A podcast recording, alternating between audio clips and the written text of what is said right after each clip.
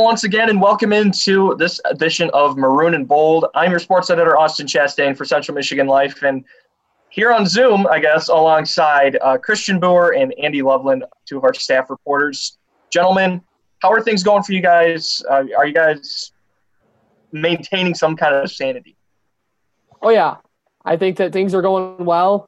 Um, obviously, we're getting kind of cabin fever at this point. We're about a month in to the quarantine, but it was refreshing to have something that resembles live sports on last night in the Michael Jordan documentary. Um, and so it was cool to see people live tweeting sports again, uh, firing off hot takes. It almost felt like we were back to normal. Right. Absolutely. Andy, how about you, man?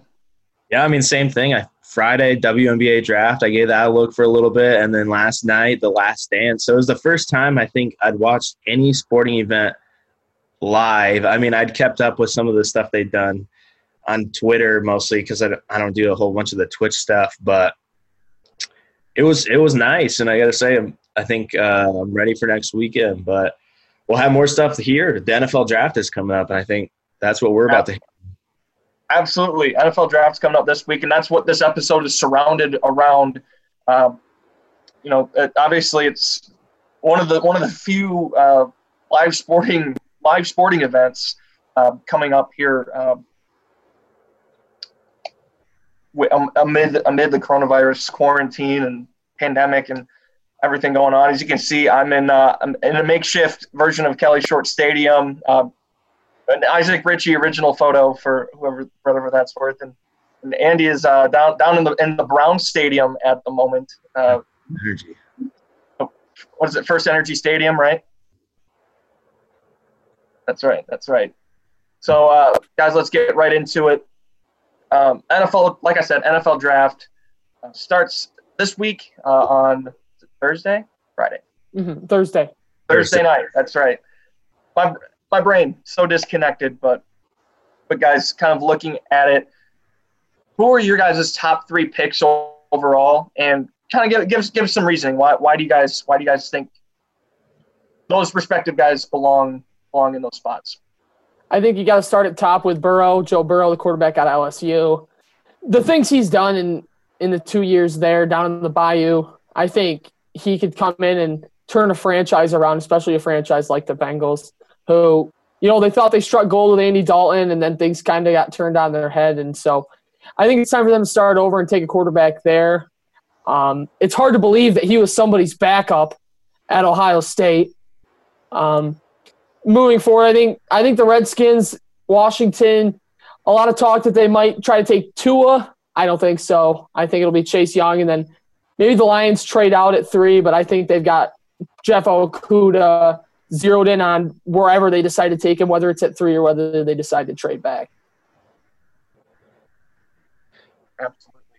Andy, um, who, who, are, who are your, your, top three? Is it any different than, uh, than Christians or what's, what, uh, what's your list look like? Yeah, so I think I've got Burrow one like everyone else. I think it'd be the biggest surprise of the entire year if Burrow didn't go one. Um, and then I know Ron Rivera, and there's a lot of stuff like he said about them taking Tua. They're not stupid. Chase Young's a better player and will be a better player than Joe Burrow. So they'll have Chase Young immediately. That's that's a no brainer. I think the Lions, Okudah is a player I think that's very much in play for them. But I think the more you watch tape of Isaiah Simmons, that's that's a Matt Patricia player right there. Yeah. Patricia will pass up a guy like Simmons who can play I mean, he played six different positions last year on defense over 120 snaps. So I know they'd like to replace Slay, but Simmons is going to be too tempting, I think. Right on. I'm going to be lame. My, my my list looks exactly like Christian's. I've got I've got Joe Burrow going number one. What he was able to do at LSU last year was just downright impressive. I mean, he, he was able to take control of a team that well, he was, he was he was able to take control of that offense and, and lead it through a really tough SEC schedule and all the way and, and I mean dominated almost every game that that that they played last year. They dominated that college football playoff semifinal against Oklahoma and then and then dominated the second half against Clemson. in the in the national championship game. So seeing Joe Burrow and what he was able to do, I, no doubt number one. I think he's going to be a great, great um, refresher for for Cincinnati. Again, Chase Young uh, at at number two for the Redskins. He's his his his, his prowess is just scary. He, he's honestly he's a frightening frightening defensive end, and he's going to be great too for the Redskins. And then I I, I like Jeff Okudah going number three for the Lions. Uh, not much not much really to say there. Christian pretty much tackled that, but uh, yeah, he's he's going to be he's going to be a really really interesting interesting um, pickup for the Lions. Um, you know, uh, you guys both mentioned it. Uh, Tua um, Tagovailoa. Not sure where he's going to go. Not sure how healthy he is. That kind of thing. Just kind of get your guys' opinion on on him real quick. Um, where do you where do you think he might end up? Where do you you know is, is he going to end up? Not not with the Redskins. You know where where do you guys think he's going to end up when when this is all over? You know, there's been talk about either LA or Miami moving up to three to try and jump the other team to get him. And I think that while that's a, a pretty solid possibility, given the Lions general manager track record, I don't think anybody's scared of Detroit taking him at three. So, and then New York obviously at four. They took their their future quarterback last season, and then Miami at five and Los Angeles at six. And so, I certainly think that one of those two teams will get him and take a chance on him because I think that what you've seen at Alabama is is a good enough sample size to where if he is healthy, he can merit the risk of taking him and the injuries that he's had. And so I think that I my guess would be Miami at five, but if they don't take him, Los Angeles will certainly get him at six. Yeah, I'd say the same thing. I think Miami is a good place. I mean, there's been a lot of buzz lately about them with Herbert, so we'll see what that really means for them. Otherwise, I think uh, don't be afraid to see somebody else. I mean, I the Raiders have a lot of draft capital, and I don't know how confident David Carr or they are in Derek Carr. Um, so we'll see. I mean, is that a trade Lions can make? Because that's where you'd need to go if you're another team that wants to get to it. You'd have to go up to three with Detroit, and I think Detroit is, for whatever reason, eager to get out of that pick a team with not a lot of you know depth depth of talent on their team, and they're really really eager to just get a lot of a lot of players quickly. So. Yeah, I'm I'm right there with you guys. I mean, and and I could see him going to the Chargers and replacing Philip Rivers. Um, I could also see him going to the Dolphins because they need pretty much all the help they can they can get at the quarterback position. Um, so either way, I mean, the Chargers are either going to get Tua or Justin Herbert and the Dolphins are going to get Tua or Justin Herbert. So it, it, it's going to be um, that quarterback position for both of those teams is going to be filled up pretty nicely, uh, depending on who they get. No matter who they get, but but yeah, those are those are two. Those are definitely two guys to keep an eye out for. Uh, Tua and uh, Justin Herbert coming out of Oregon. All right, guys. Um, also, want to take a look you'll kind of find that the theme of this is we're going to go from broad to focused to ultra focused. Um, but we'll we'll we'll go to that kind of focused area now uh, with the who are your top three guys in the state of Michigan um, that could come out and make some make some noise not only not just in the draft but you know once once the season um, once the NFL season ro- rolls around. Um, I think you got to go up front with Michigan, the University of Michigan, with two guys, uh, Cesar Ruiz, their center, and then Ben Bredeson, a guard. Both of those guys were like anchors, you know, up front for the Wolverines. They were mainstays. Uh, Jon Runyan's another guy that's probably going to go a little bit later, but he was another guy on that offensive line where, you know, they're just rock solid up front.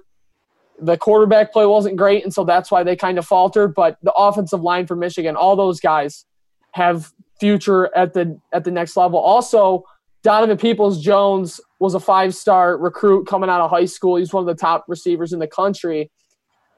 Something didn't go well for him at Michigan. Obviously, we don't know if it was the quarterback play or if maybe he's just a guy with a ton of athletic ability, but maybe needs a little bit more fine tuning on the skill side.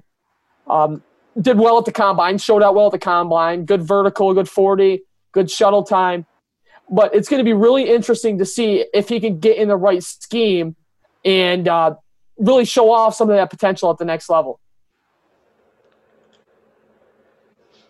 Yeah, I mean, I agree full heartedly with that. I think that offensive lineman for Michigan, they they're Big Ten offensive linemen. So the Big Ten has a history of putting out good offensive linemen. I mean, you look at Joe Thomas, and you've got guys up until now that are that are awesome from the Big Ten. So I think that's where you look first, just because Michigan, since Harbaugh has taken over, has had a lot of success, but their skill position players haven't panned out the way they thought they would. You know, you look at you bring in a guy like Shea Patterson from Ole Miss, who was a five-star quarterback coming out of high school and who's never materialized in anything really at the college level. So I don't think he's going to do much. Uh, Donovan Peoples Jones is an interesting one because I think he is a name where he might not go until round four, but if he gets in the right spot, the way Christian was saying, I think he could have an immediate impact where, you know, suddenly he's, you know, one of the top rookie receivers in the, in the in the game, and I think he would be talked about higher if this receiving class wasn't absolutely loaded.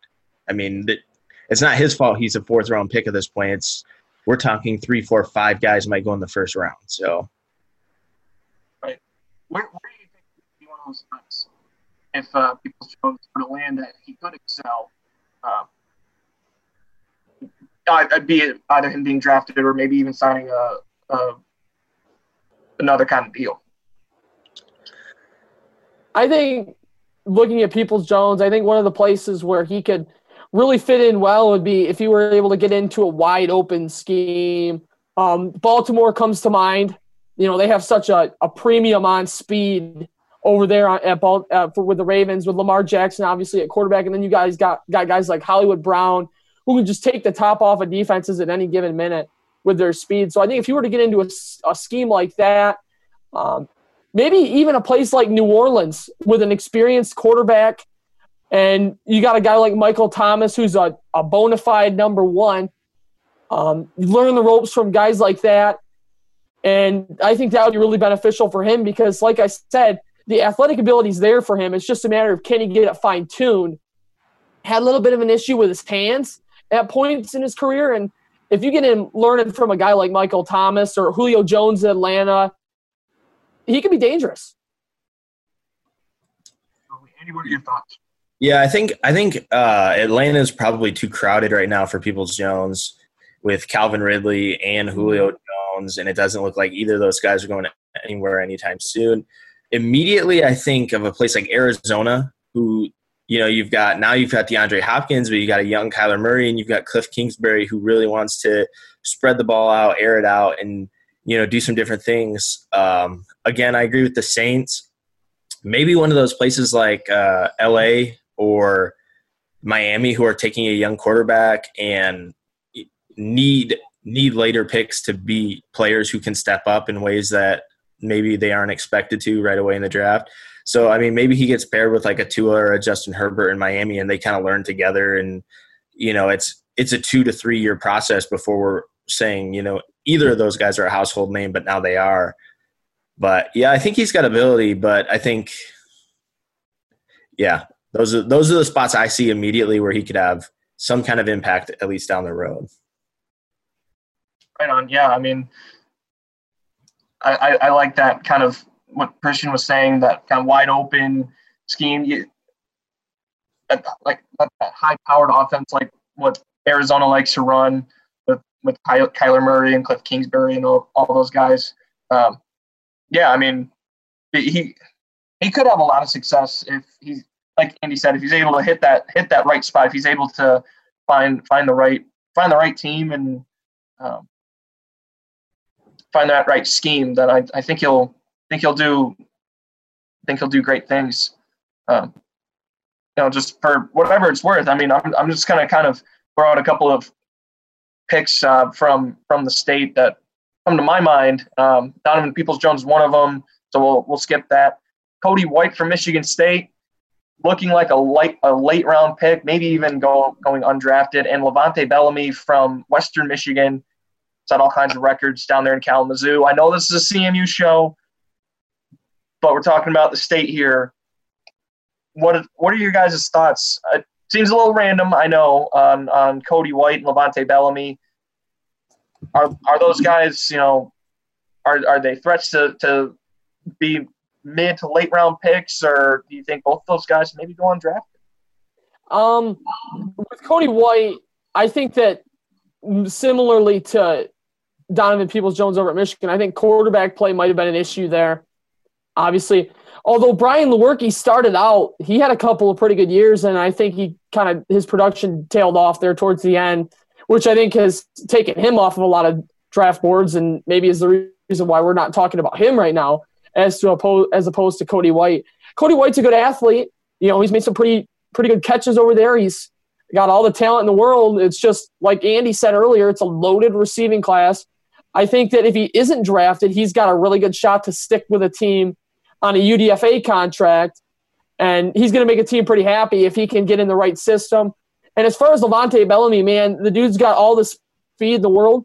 He's fast, um, which obviously is huge at the running back position. A little bit undersized, but what he lacks in size, he makes up for with strength. And so I think that there will be a team in the later rounds that maybe has a, a pretty solid starting running back that maybe takes a flyer on him in case something happens to a starter and you need him in a pinch for three or four games.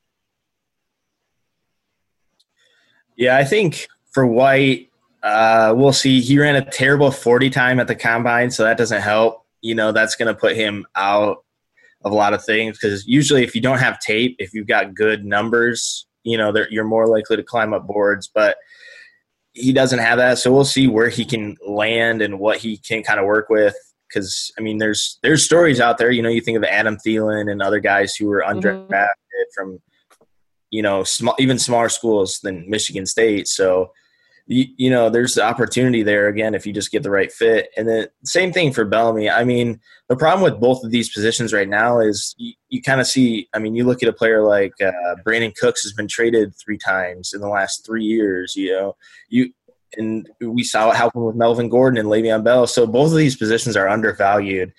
So they're less likely to take a late round flyer on a guy when I could, you know, try and get an edge rusher or a cornerback or somebody else who's going to pan out and then just pick these guys up undrafted. And if they don't work, kind of just toss them the curb because that's analytics just doesn't say you need stars at these positions anymore. Yeah, I mean, I'm I'm kind of in the same boat. You know, there has been a lot of change with those two particular positions and wide receiver and running back, and yeah, I mean, it seems like anybody that that gets drafted um, in those positions can break out, even there, even if it's not a name that necessarily you hear of a bunch while they're in college.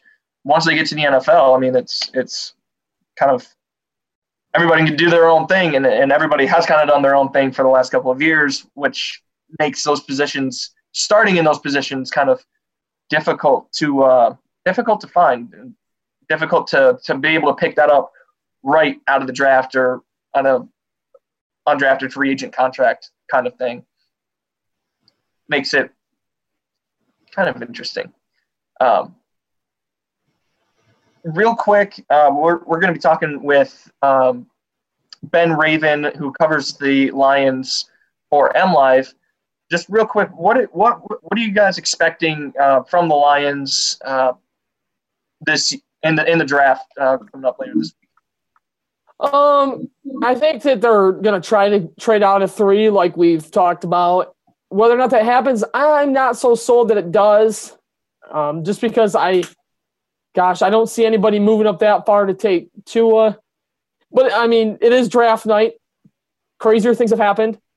I think that obviously they go defense in round one, and then you know in the middle rounds they try to get a skill guy or two and beef up the offensive line. Everything I've been reading points to, you know, either an edge rusher or a running back or a receiver in the middle rounds, two through about four or five, and then in the in the late rounds, you're just hoping to to get a steal, maybe somebody falls a little bit further than they should, and you know this is do or die for Bob Quinn and company, according to what we everything we've heard, with it being win now or bust, and so they're going to be going all out, and I I'm excited to see what they can get and what it translates to on the field. Yeah, I'd say absolutely. I think you'd expect. I mean, I think defense first round, second round if they can get it. You know, I think there's a lot of buzz around. Um, gosh, all right, I'm blanking on the name. I'll, Winfield, Antoine Winfield Jr. Yes.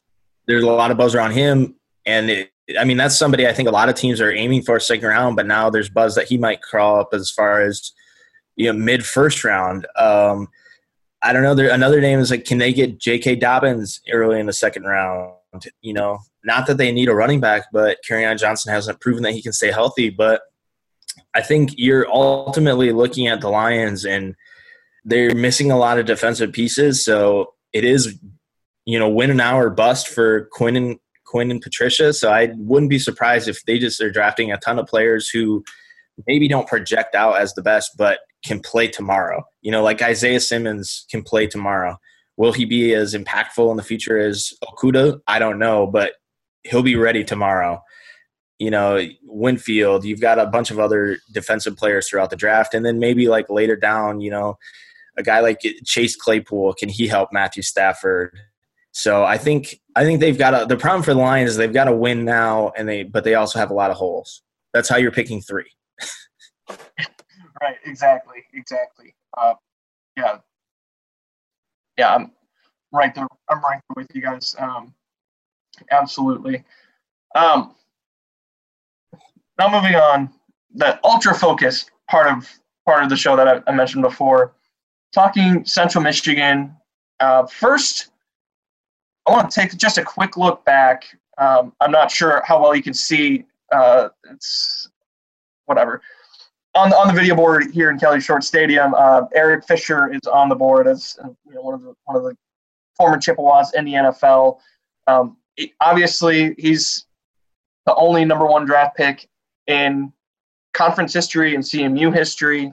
Um, but you know, in recent years, CMU has seen a couple of couple guys go um, into into the NFL. Uh, Sean Murphy Bunting and Xavier Crawford come to mind as, as they went in last year and had pretty successful rookie campaigns, especially Sean Bunting, uh, able to do a lot of lot of great things. Um, you know,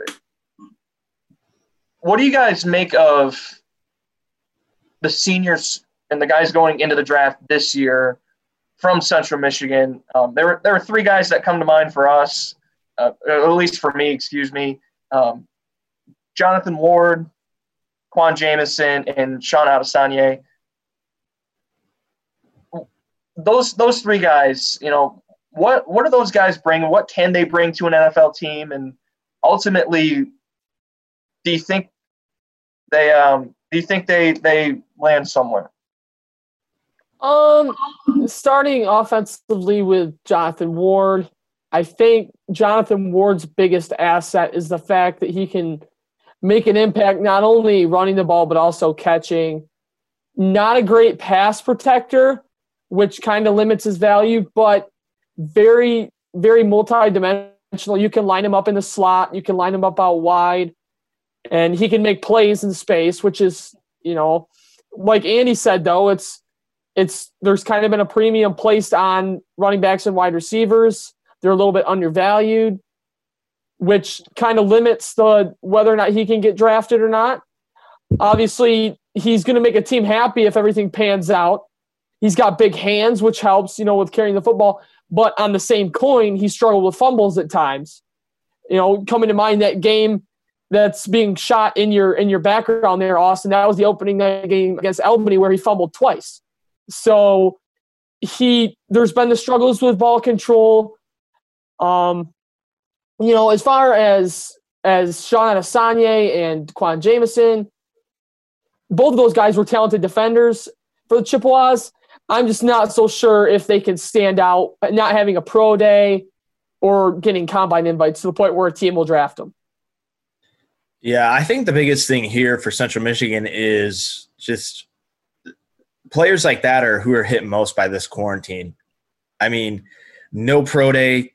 You know, they obviously didn't get combine invites. They couldn't get draft workouts. So you these unknown players who maybe have some tape. You know, I think of Jamison. There's probably some tape out there that a defensive coach is looking at, saying like, okay, this kid can do some things, but how fast is he actually, and you how much how good is his technique? You know, and you can't necessarily look at those things up close. So I think that's where they're going to struggle this year. Is it's unfortunate. I think in years past, I'd almost say, especially with Jamison, no doubt he could at least get a combine invite uh, or a you know training camp invite, and then we'll see wh- how he can turn that. You know, same thing with Adesanya. You know, he's got some tape where you're thinking like, okay, that's a basis we can work. How is everything else? Like, what's teachable and what's not? But with no hands on before the draft, I'd be shocked if they went at all. Ward is another thing where he just missed a combine invite somehow. I'm not sure how that how he didn't at least get an invite. But yeah, the biggest problem for him is fumbles. I mean, I think of the homecoming game where he had he broke off a, a pretty big run, you know, fought for extra yards, gets to the goal line, and then fumbles. You know, and it there's a lot of those plays where like it's half of it is the good Jonathan Ward, and then half of it is you know where demons come out as far as like fumbling and stuff like that. And I think another problem for Ward is he wasn't a four year producer. You know, you look there's a thousand yards multiple times, but also there's a gap in the middle where he didn't reach a thousand.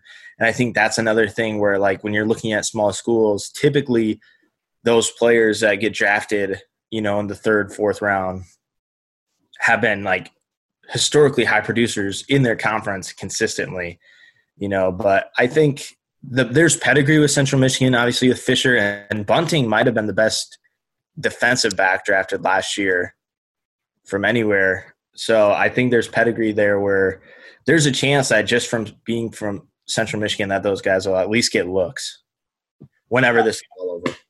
Yeah, I'm I'm right there with you. I mean, I I will third that Jonathan Ward's you know his one glaring fault that he has is is his turnovers. I mean that, that I mean you guys I'm just beating dead horse at this point, but um, you know the the one game that comes to mind for me is the Western Michigan game on that first drive takes runs up the left side and, and fumbles, and that turned the momentum of that game and and got it started off pretty pretty poorly for CMU, and they ended up losing.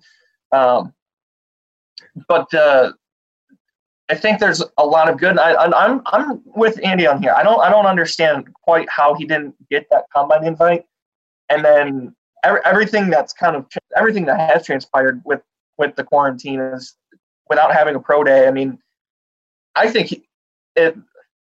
Again, I disagree with the fact that I disagree that he, uh, with him not getting a combine invite. I think Jonathan Ward should have been there, and I think he would have performed pretty well, honestly. Um, and he, he, I feel like he's kind of been almost been slighted his entire career.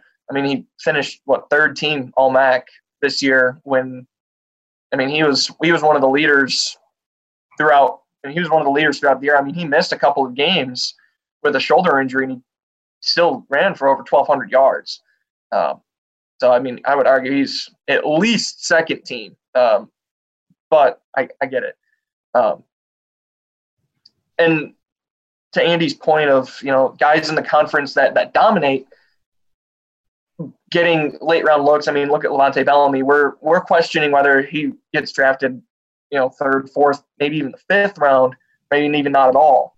Uh, and he, I mean, he set all kinds of records at, at Western. Um, so that that's just kind of that same. You're, Andy's right. You know, Ward's junior year, that 2018 season. I mean, he he struggled mightily. Um, I think he only played in nine games that year, and he just couldn't quite find a rhythm, and it, it, it was. I mean, he just struggled. His, his, sophomore year, that 2017 season. I mean, he, he he played great. He was a catalyst for that offense. Same thing in 2019. He and he and Kobe Lewis. I mean, I, I know it's but we're not talking about about um, team right now, but I mean that that tandem was able to, to feed off of each other. Um, those, those two guys really took care of business D'Quan Jamison, I think he had a couple of different. Um, he, he showed a lot of what he can do and what he can bring um, to teams, but that the secondary as a whole for CMU last year was kind of kind of had some spots in it that t- had some weak spots in it. Um, not saying Jamison was one of those, but if if you look as a whole, that secondary was had a couple of different weak spots. Um, I think Jamison was one of those one of those strong spots um, to kind of help bolster the secondary as the season went along. He had two two interceptions. Um, I think almost in consecutive drives against Bowling Green. Correct me if I'm wrong, but uh, he helped seal that game away as well. And Sean Adesanya, I think he was a little bit underwhelming uh, this year, but I think he still showed a lot. Um, do I think do I think he gets gets drafted? I don't think so, but I do. I could see him getting a, a training camp invite, um, something like that, and kind of. If he doesn't, if he doesn't quite make it in the NFL, I could see him maybe going to the CFL um, or something, something along those lines, a secondary league, and and having a lot of success over there as well. still kind of having that dream of playing professional football and um, I, I, I, think any any any of those three guys, I think those guys could go to maybe a secondary league, prove themselves, and maybe end up in the NFL or or thrive really strongly in in one of those leagues. So, um, yeah, we'll we'll see with all those guys. I think I think not having eyes on even Bellamy and Western and stuff like that. Those MAC guys really, I think, get a boost from pro days, combine invites, and a lot of that. And having none of that stuff really hurts hurts chances for a lot of guys in the conference to either get drafted or to, you know, in like Bellamy's case, you like you said, like move up the board. You know, now he might be a seventh round pick, but how far could he have moved up? I, you know, I think of a guy like Murphy Bunting last year, who at the end of the season was, you know, late round pick, but then as people saw different tape and different workouts and combine stuff, he moved up where he's you know, this only the second cornerback, or was he was the first cornerback taken. So, yeah, you know, he shot right up the draft boards thanks like pro day and the combine, which is the something that these guys don't get. Another na- a couple of names that that stick out from CMU's roster: Oge Udeku. I don't mm-hmm. know if he gets drafted because you know, obviously, once again, no pro day or anything like that, but good size, uh, he's a strong dude. I think that he could stick if he gets into a training camp. And obviously, the Quentin Dormady, you know, the one year he had here, I he won't get drafted. He may be a camp arm. You know, you hear talk of the guys that get brought in to throw a couple of corner routes. I I just don't see him sticking either. I, you know, he struggled a little bit with injuries throughout his college career, and really just didn't. I mean, I don't I don't think he put up the numbers at Central Michigan to warrant that extra look that a team may give him. So those are just another couple other guys, but even guys like Dan LeFevour, who back when they were in at Central Michigan, they were dynamite for four years, and they they get drafted and it just doesn't pan out. You got a guy like Kavon Frazier, who D'Quan Jamison reminds me a lot of, and they've been working out together in preparation for all this where you get drafted in the sixth or seventh round or don't get drafted at all, but you turn enough heads in camp to the point where you make it to the preseason and then you make some plays in special teams in the preseason and just like that you're on the 53 man roster going into year one and your name's out there so it's just a matter of can you produce when the time comes and unfortunately for these guys they haven't had as many opportunities as they would in any other year And another point too with Frazier and, Murphy Bunting. Those two and, Jamison are all really close. Our, um, our, our guy Evan Petzold wrote, wrote a really cool story about Jamison and the relationship that he has with both Frazier and, and Murphy Bunting. Um, and he Jamison's been able to follow those guys' examples at CMU and and improve year in and year out and throughout his career he's he's been able to to show a lot of what he can do and, and what like I said earlier, like what he brings to any team, not not just CMU, not just an NFL team, but to, to anybody. Um, and uh, you know, if if somebody maybe wants to take take a chance, I think I think they could be pretty happy with uh, with what they're going to get uh, from from from D'Quan Jamison and um, like I said, he could be he could be wildly successful um, in the NFL if if those things pan out the right way and and you know you could someone could go in the second round you know someone you know like Christian said someone can go in the second round and be a complete bust and not not have it work out so you, you just never know that's both the uh, the beauty and I guess the um, the frightening part of the NFL draft is you have no idea what's going to happen and uh, you know some you take a chance put a lot of uh, stake in one person they don't end up being exactly what what you're hoping for. Not not exactly perfect in terms of uh, I guess what you're looking for. One question I want to pose to you guys, um, looking at the future, who are some guys that maybe next year or the following year could we be sitting here at this time next year, two years from now, talking about maybe if they have a better chance than some of these guys do. Obviously, they would probably get a look at a combine. What comes to my mind, guys like Khalil Pimpleton, Kobe Lewis, and Troy Brown are three guys that I think next year or the year after. Obviously, all three are heading into their junior seasons, and I don't know if they can jump off enough draft boards. I think if there's one guy who's got a chance to be an early departure, it's Pimpleton because the dude is a game breaker he can make plays in special teams. We've seen him run back punts that have been called back, obviously, but you know he can ca- he can catch, he can run, and he's even been able to throw it a couple times, being a former high school quarterback. So I think he could, not to look too far ahead, but he could jump ship after the year if if he has a big enough year. And obviously, it all depends on who's playing quarterback. But back to uh, the future draft prospects. Who are some guys? And if you agree with me, who are some guys who could be you know, players in the future from this Central Michigan team. I totally agree with you. I, I think Pimpleton is. I don't know if he's if he's going to jump ship, if he's going to be able to, to leave early. I, I, I just don't think so. Um, I I do think that he is going to be a, a guy that gets serious looks from NFL teams. He is undersized. Mm-hmm. That is not a secret. I mean, he. I mean, I think he's even referred to it a few times himself but he, he is one of those guys that, like Christian said, I mean, he completely changes the game. I mean, he had a, a punt, like Christian said, that was called back, and it was the first punt return for a touchdown in a decade since Antonio Brown did one, took one back in 2009.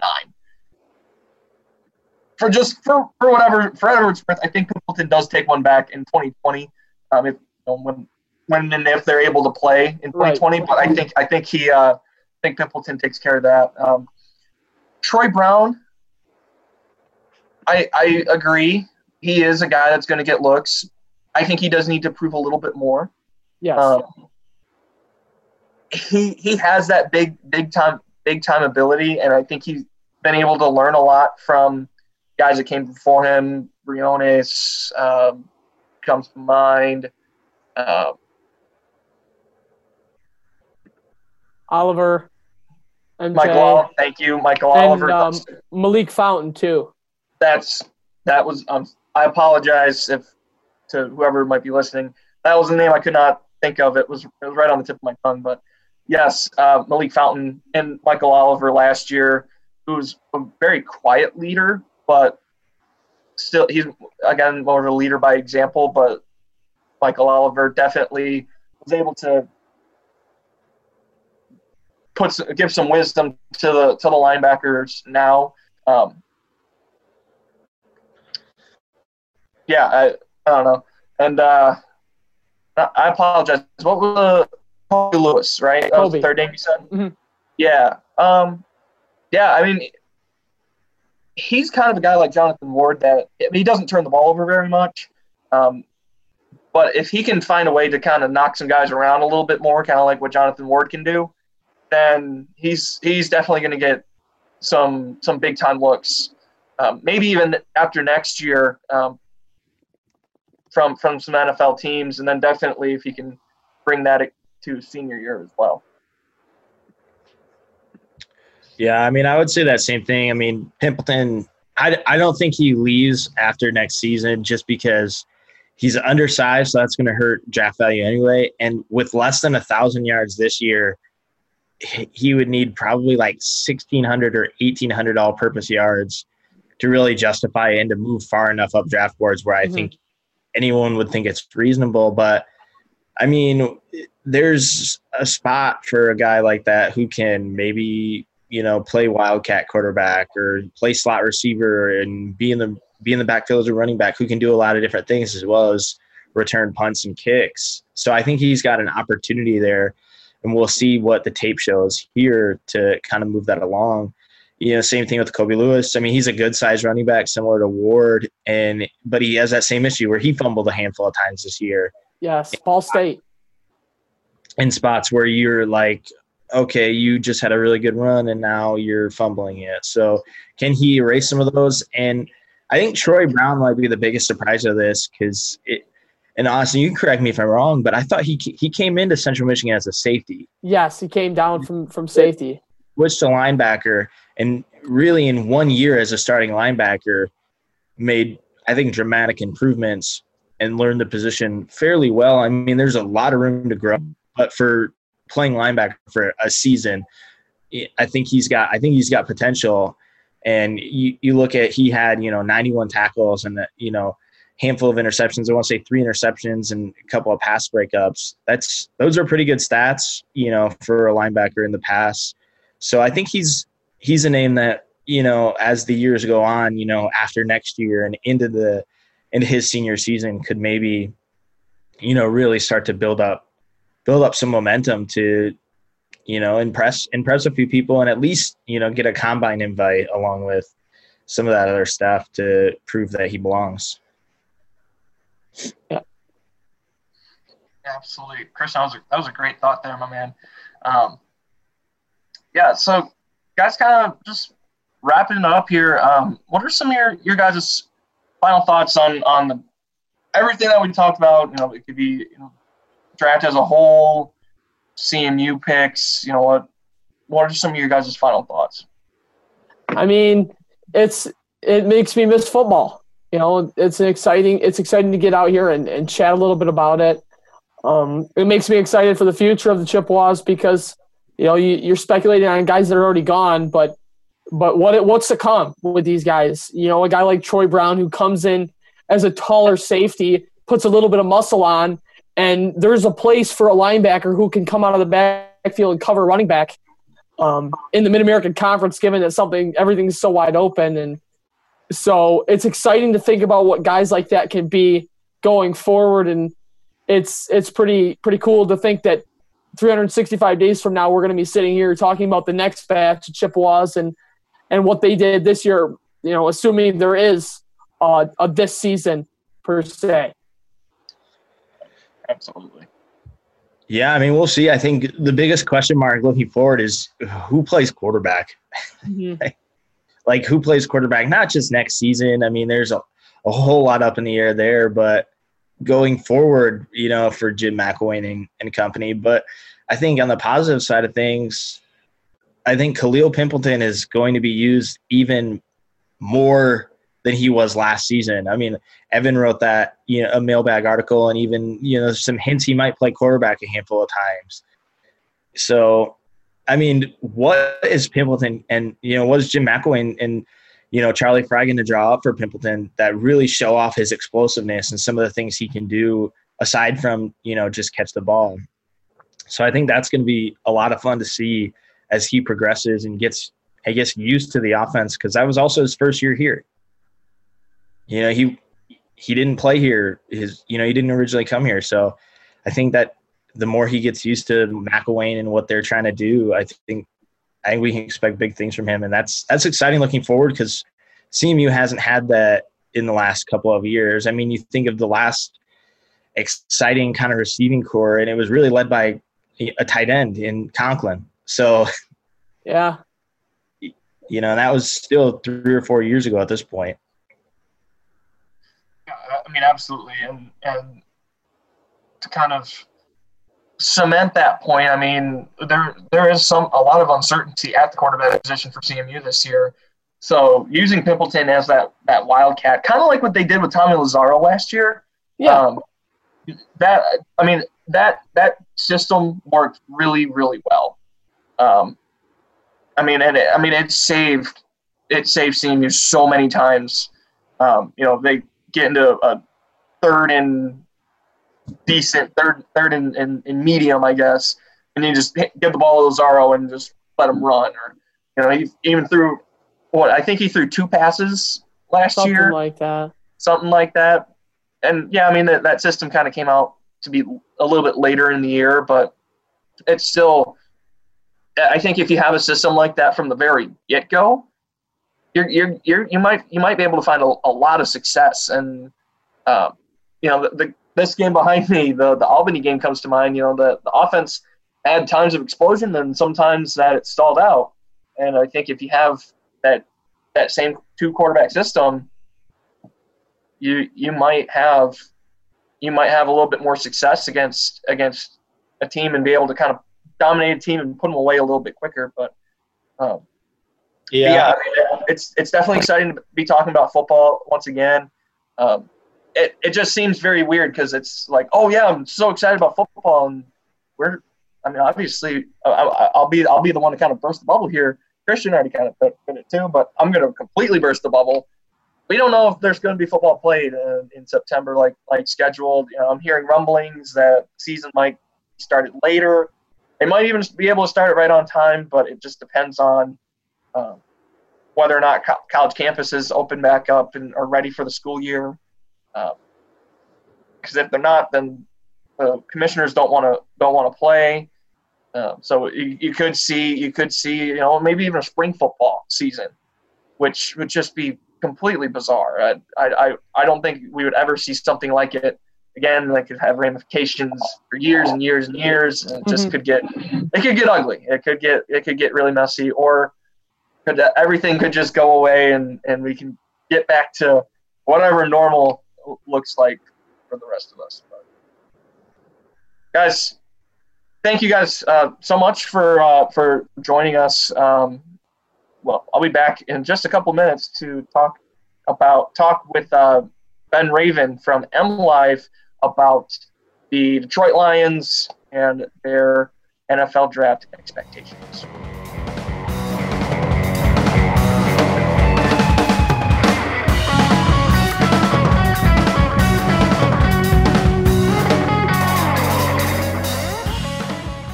Welcome back. I'm I'm joined by Benjamin Raven of the Lions beat reporter for M Live. Is a CMU grad and a Grand Central Magazine alum. Benjamin, how you how are you doing? Um, amid I, the whole uh, coronavirus pandemic, are, are you uh, you doing well? Keeping some kind of sanity? Yeah, doing well. I pretty much haven't been out of my house since the combine down in Indianapolis, so starting to go a little crazy. But luckily, free agency and the draft have kept me busy, so not too many complaints there. I know it's been a lot harder on other people in my shoes. Right, fair enough. And well, I want to say thank you for taking some time out of your out of your busy, hectically busy week. uh, we Yeah. call it that. um, the NFL draft coming up this weekend. Um, we'll just jump right into it. Uh, uh, Lions have the number three pick. Hmm. I've been hearing some rumblings of a lot of mock drafts and, and stuff like that. Have Jeff Okudah from Ohio State Yeah. as as the guy that the Lions are going to pick at number three. Um, you know, how realistic? uh, Or I guess, what are your thoughts on on that? Is is do you think he's going to be the guy? Do you maybe think the Lions might make a move, maybe trade away that that third pick for Hmm. something else down the line, or? I don't. Yeah, I I think their their top option. They want to move back. They want to move back. They want to add a couple assets, but I do think Okudah's at the top of their board, outside of Chase Young, because that's the big thing there. If Washington changes everything up and doesn't take Chase Young, I think the Lions stay there. They take Young, but if Young is off the board, I think they're doing everything in their power to trade back because they think they can get Okudah at five, six, or even seven, maybe.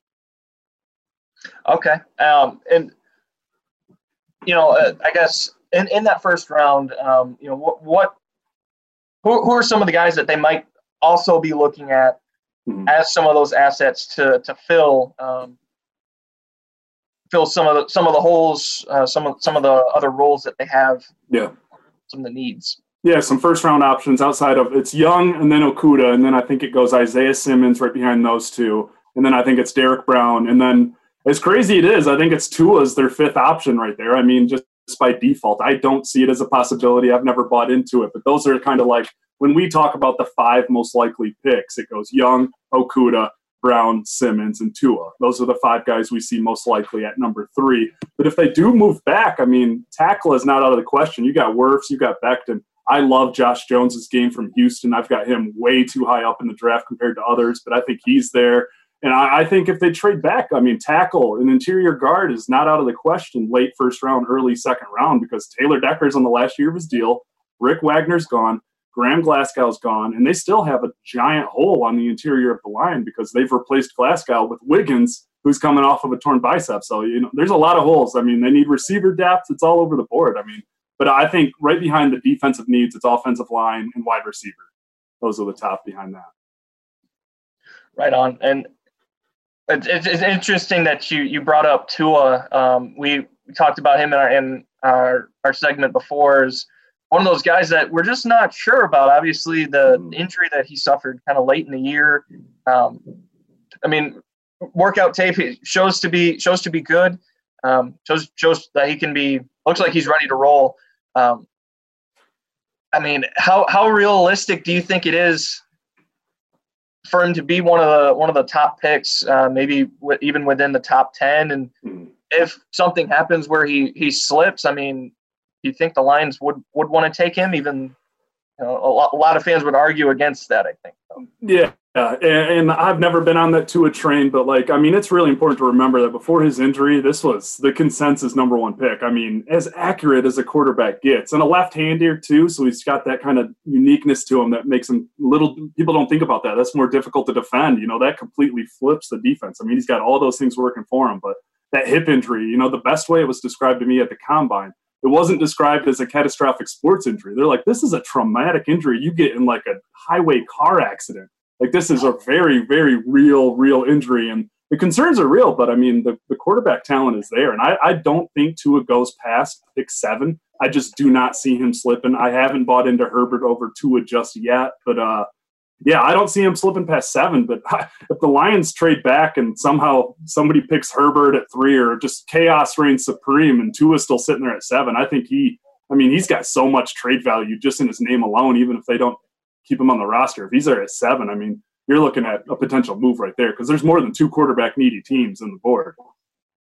Yeah. Right. Absolutely. Um, yeah. The the one it just kind of on a, on a random note, the, the one play that comes to mind when you you think about flipping the whole field is is that touchdown pass he threw in the national championship game a couple years ago against Georgia.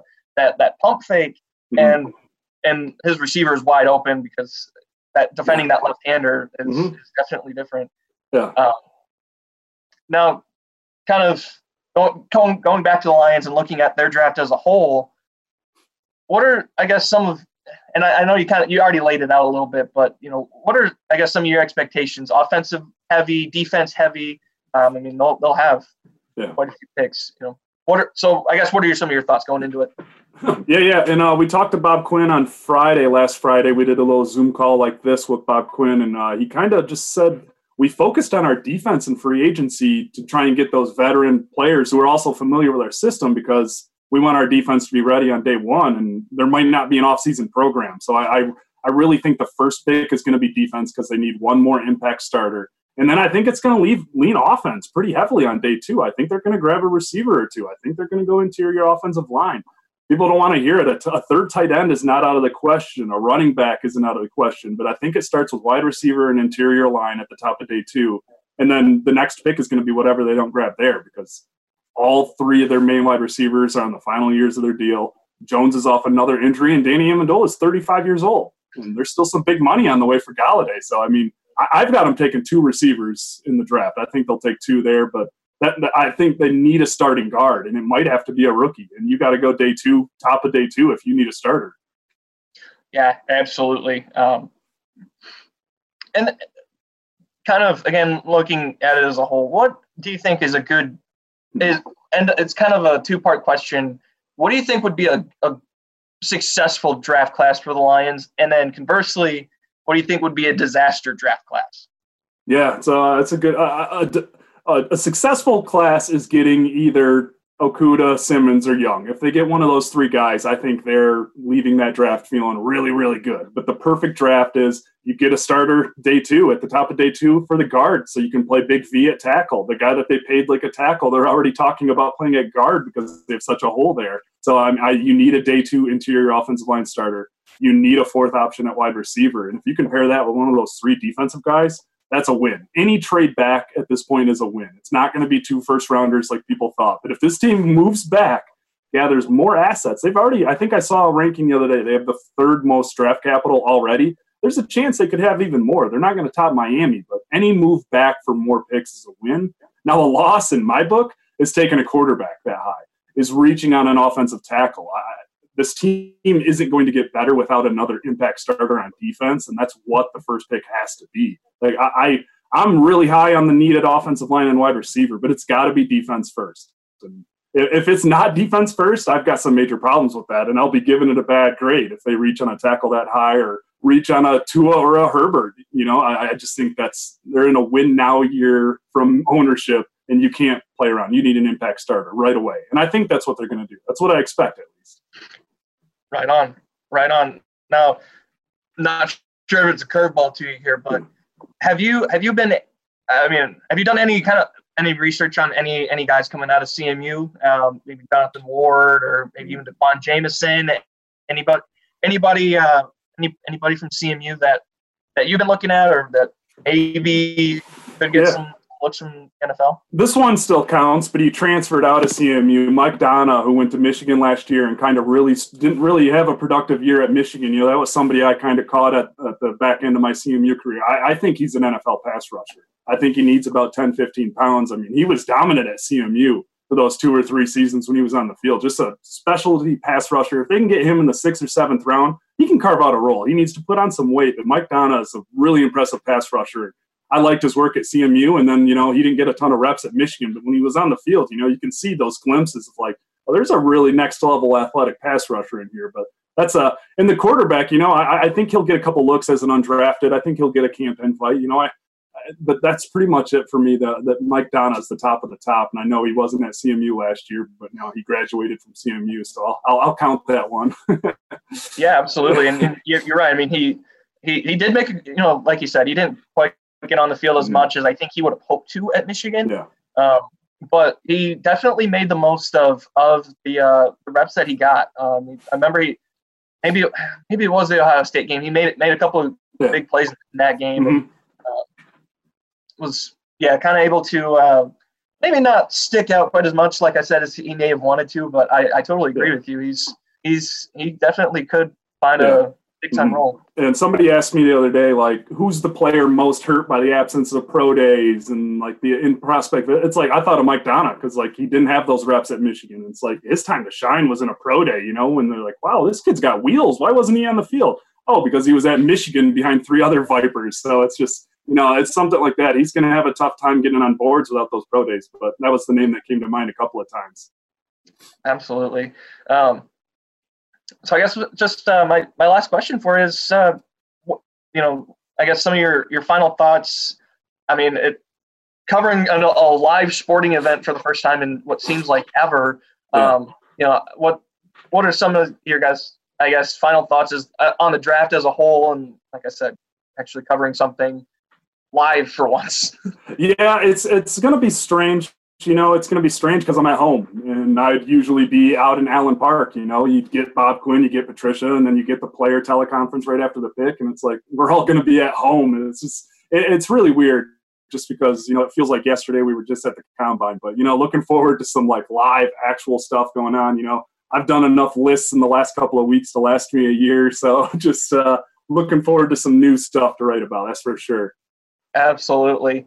Um, well, Ben, thank you, thank you so much for for your time for for joining for joining a uh, podcast today. I cannot tell you how much I appreciate it. It's always always great to hear from uh, fellow fellow Chippewas. Um, and folks listening, make sure you check out uh, Benjamin's Benjamin's work on on M Live, um, not just from the draft, but as as uh, yeah. as the season kind of gets, presumably as as the season starts to roll around, and always make sure you're checking up on your former Chippewas as well. And for for Christian and Andy, uh, and for myself, thank you all so much for for listening and even watching. Uh, make sure you follow along with us on Twitter at CM Life at CM Life Sports. Three of us are pretty easy to find at on Twitter, and you can also follow Ben on Twitter at Benjamin S Raven. Um, other than that, make sure you always again follow along with us on cm-life.com, and we'll talk to you guys again really soon. Thanks, guys.